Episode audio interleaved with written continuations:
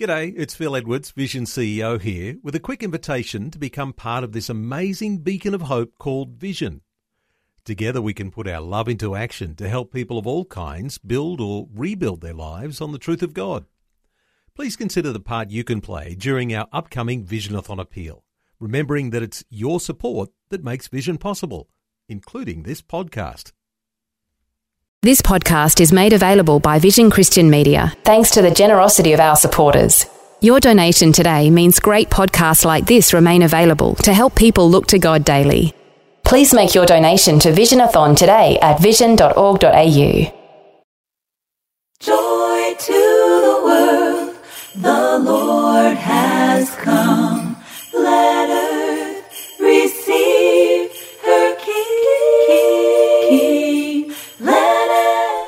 Welcome to Leading the Way with pastor and author of the recent book Empowered by Praise and more than 50 additional titles, Dr. Michael Youssef. As we press further into the month of December, no doubt Christmas activities are increasing, right? Whether it's school presentations, work gatherings, or church musicals, already busy days are getting busier.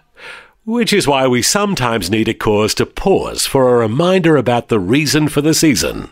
So today, Dr. Youssef is ready to share the message called It's the Most Wonderful Time of the Year. But why? Listen carefully as Dr. Youssef begins today's episode of Leading the Way. C.S. Lewis wrote an introduction to his novel, and if you haven't read it, you need to read it. He's written too many novels, of course, but The Screwtape Letters is an amazing little book. And in effect, in that introduction, he said, There are two extremes. One is believing that the devil does not exist, and the other is excessive fear of the devil, especially for the believers. Both are equally erroneous. It is not surprising, therefore, my beloved friends, that the Bible tells us that one of the reasons why Jesus was born in Bethlehem of Judea, one of the reasons why Jesus came to our earth, is to destroy the works of the devil. I'm going to come to that in a minute. We saw in the last message that Jesus came from heaven according to the Word of God to deliver us from sin and from the power of sin and from the wages of sin. And today we're going to see another reason why Jesus came from heaven. And I want you to turn with me, please, to 1 John, as they say in England and Australia, 1 John, 1 John 3 8. And what I want to do, I want to give you a homespun translation, my translation, my paraphrasing, if you like, because it's not really exact translation. You ready?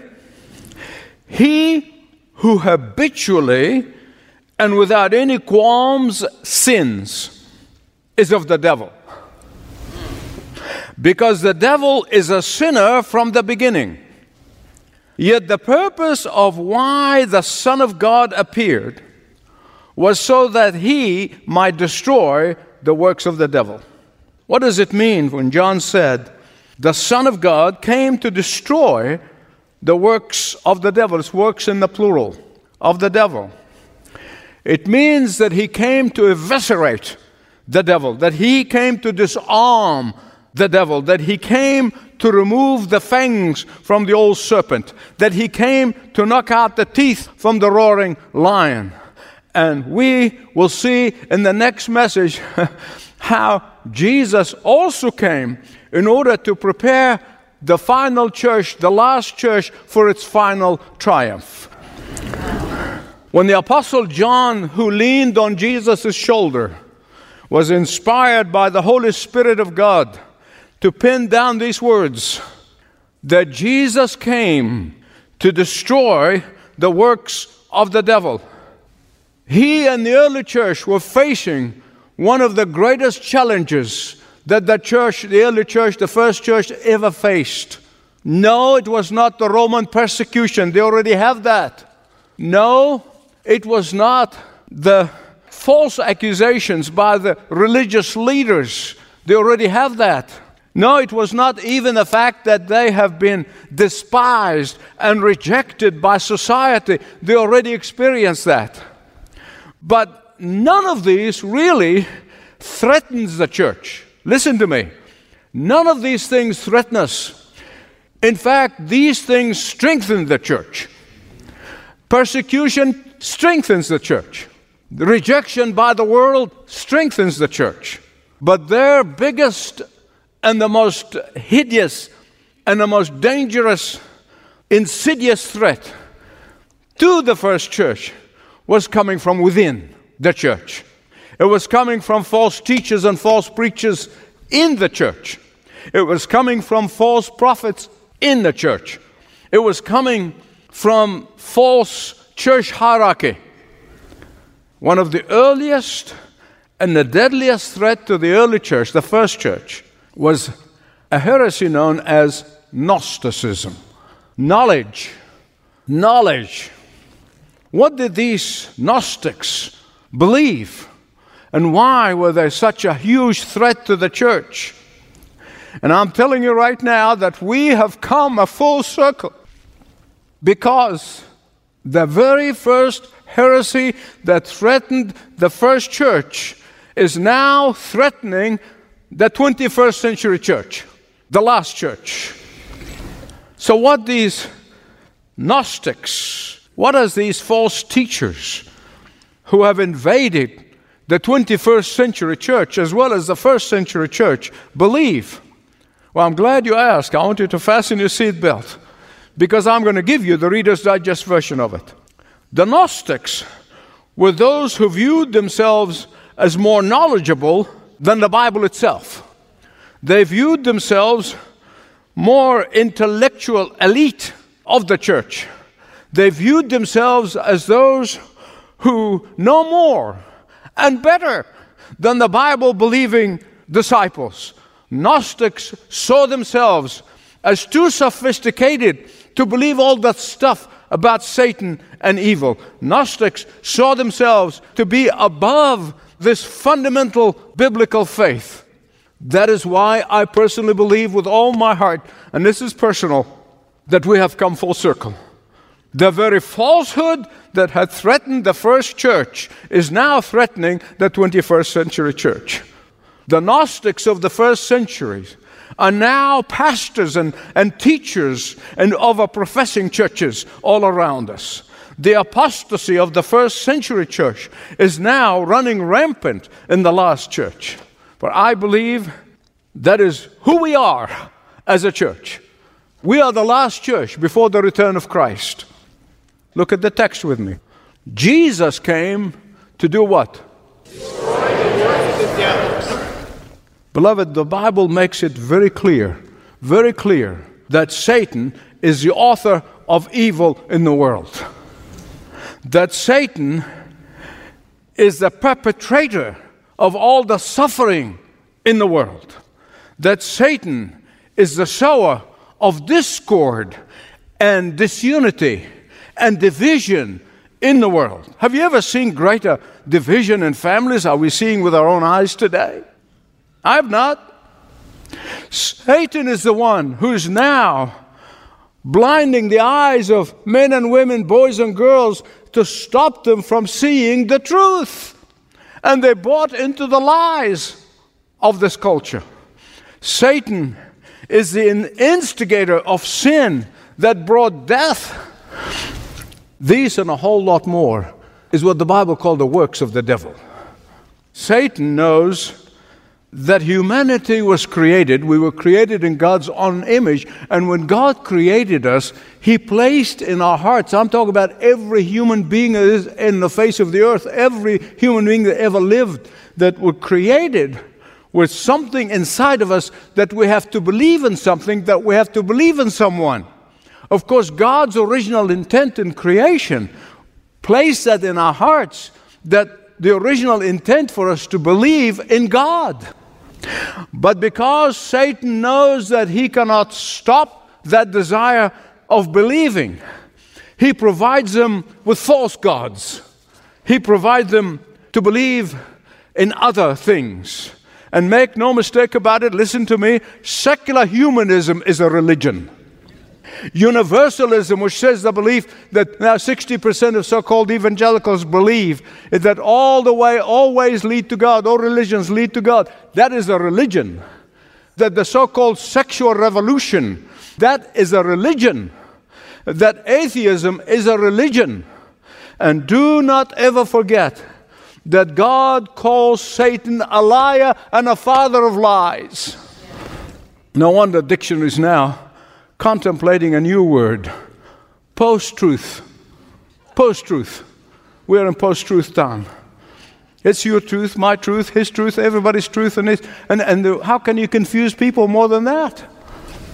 But Jesus came to do what?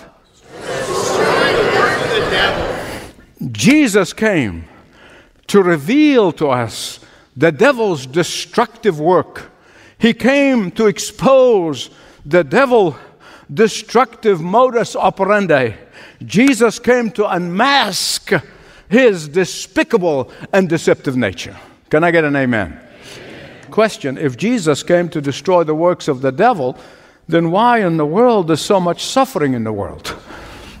Why is Satan continues to operate freely in the world? Well, great question. It really is a great question. As long as people are willing to follow and obey the lies of Satan, he will have a hold over them.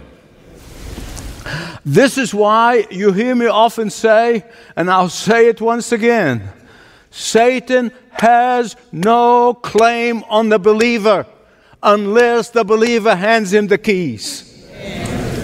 The tragedy is that there are so many professing Christians who live as if Jesus never came to destroy the works of the devil. Let me show you how the devil works. I can give you dozens of examples. I want to give you just two that relate to us as families and the different relationships in our family. This miserable character comes to a married couple who, as soon as they have an argument, which is normal, everybody does, every married couple have an argument. If you don't have one in your home, I want to talk to you. in my home, because we're, I'm a pastor, we have to use sanctimonious language. we don't call it argument, we call it vigorous discussion. but if the argument is not resolved biblically, when the argument is not resolved quickly and biblically, the miserable devil is going to slither his way into the marriage. And he'll whisper, Your spouse is not fair to you. You deserve better than this. You shouldn't put up with this. You deserve someone who really appreciates your superlative qualities. right. At that point, the Christian spouse has a choice. Has a choice. He or she could say, Devil, get lost. I will obey the word of God. Or say, Yeah, yeah, yeah, thank you for the sympathy. Huh, you're right a miserable creature then would say to the spouse, You know, Snookums up there, you know, down there or next door or whatever that Snookums, wherever Snookums is. You know that Snookums always telling you how good you look? Ah, he will make you happy. She's going to make you happy. Let me tell you something nobody can make you happy. I love my wife with all my heart. She does not make me happy. Only Jesus makes me happy.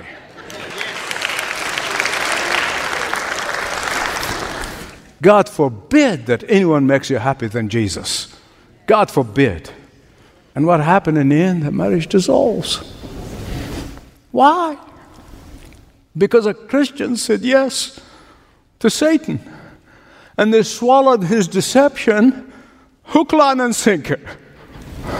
But remember, Jesus came why? To destroy the work of the devil. Or take a teenager, a son or daughter, who refuse their parents' discipline. And they think that their correction is just cramping their style.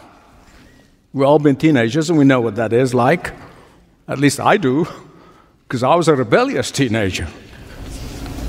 Satan would slither his way in, and he would say to the young man or the young woman, Your parents don't really understand you, do they? Are you sure your parents really love you? I think your parents just get a kick out of making your life miserable. Huh.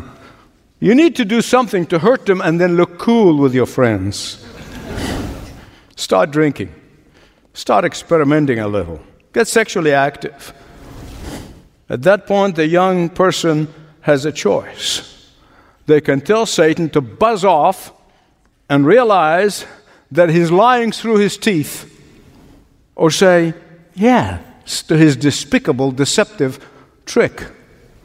Beloved, the home and the church is where all these thorny issues must be discussed, and the revealing of the enemy's dirty tricks and destructive nature must be openly discussed in the homes and in the churches. For if we go along with the works of the devil, instead of claiming the victory in Christ that is already ours. It's already ours. We will wake up one day in deep despair and destruction. Why? Because we said yes to the works of the devil that's already been destroyed by Jesus. Jesus came to do what?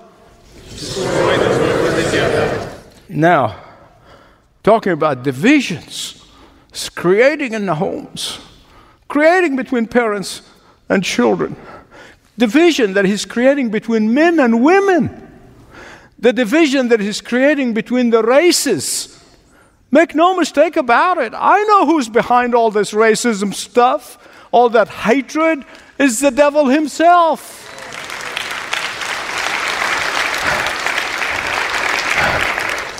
Remember, Jesus came to what?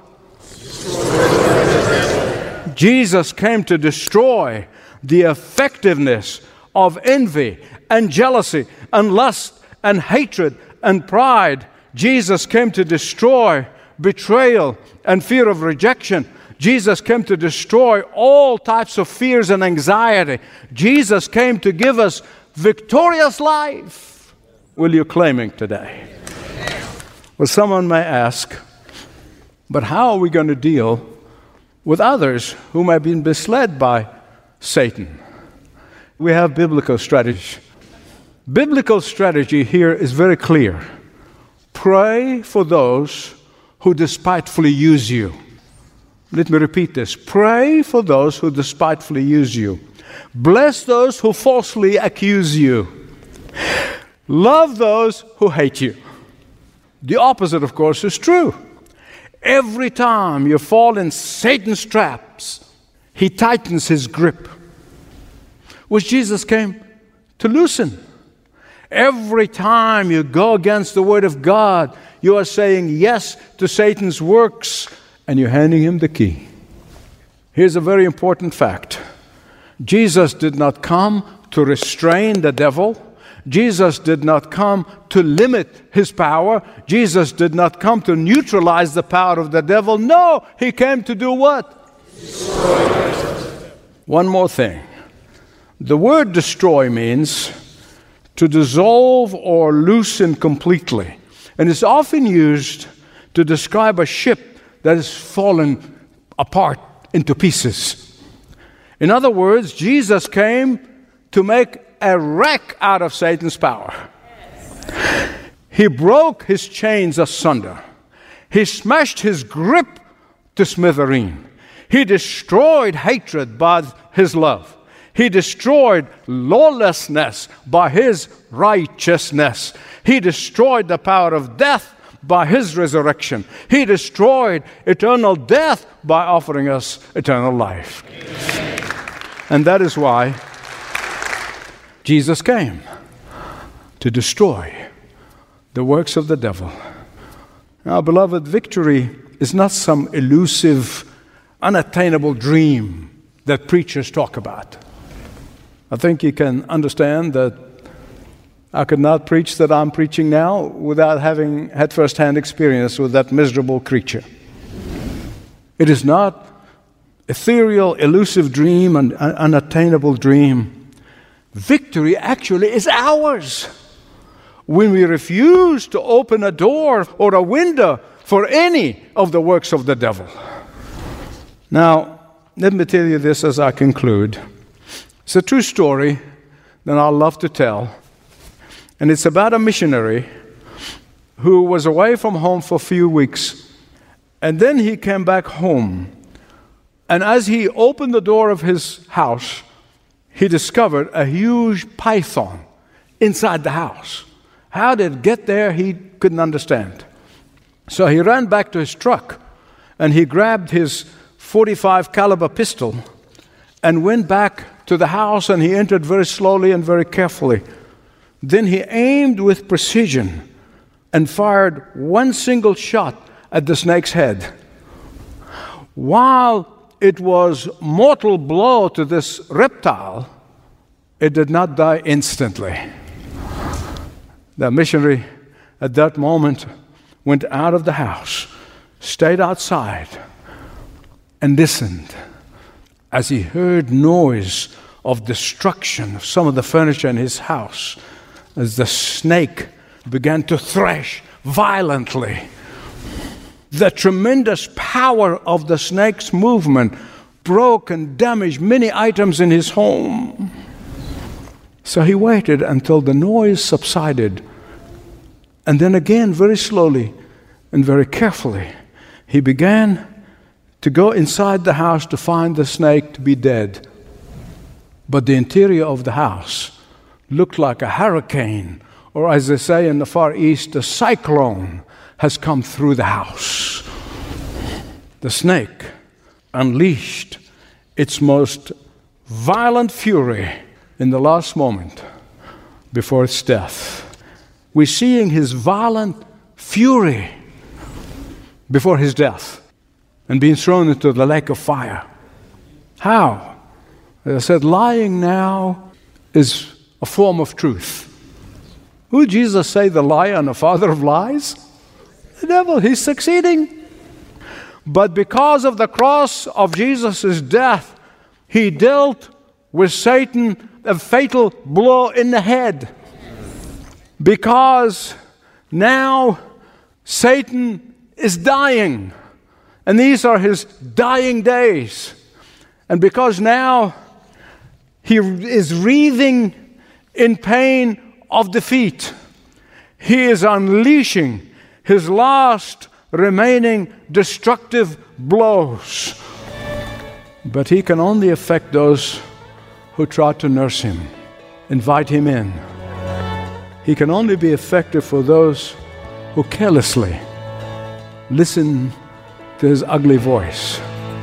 But to those who walk in the path of the cross, those who take cover in the blood of Jesus, they know that his fate is sealed, that his power is foiled, and that his work has been destroyed. You're listening to Leading the Way with pastor and international Bible teacher Dr. Michael Youssef. Hi, this is Michael Youssef. In these troubled times, you're probably asking, where is the peace we sing about at Christmas time? Ah, but you can have peace. When you come to Jesus, the Prince of Peace, you will find true peace and joy. Will you come to Him? If you'd like to talk with someone about any questions you have about Jesus or salvation, or living a Christian life, just go to ltw.org slash Jesus and fill out a quick form. ltw.org slash Jesus. Well, that's just about all the time we have for today. Thank you for taking a moment to join with us. This program is furnished by Leading the Way with Dr. Michael Youssef, passionately proclaiming uncompromising truth around the world.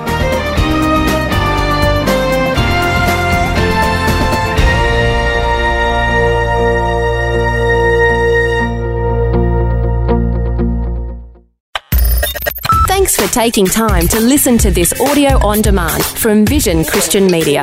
To find out more about us, go to vision.org.au.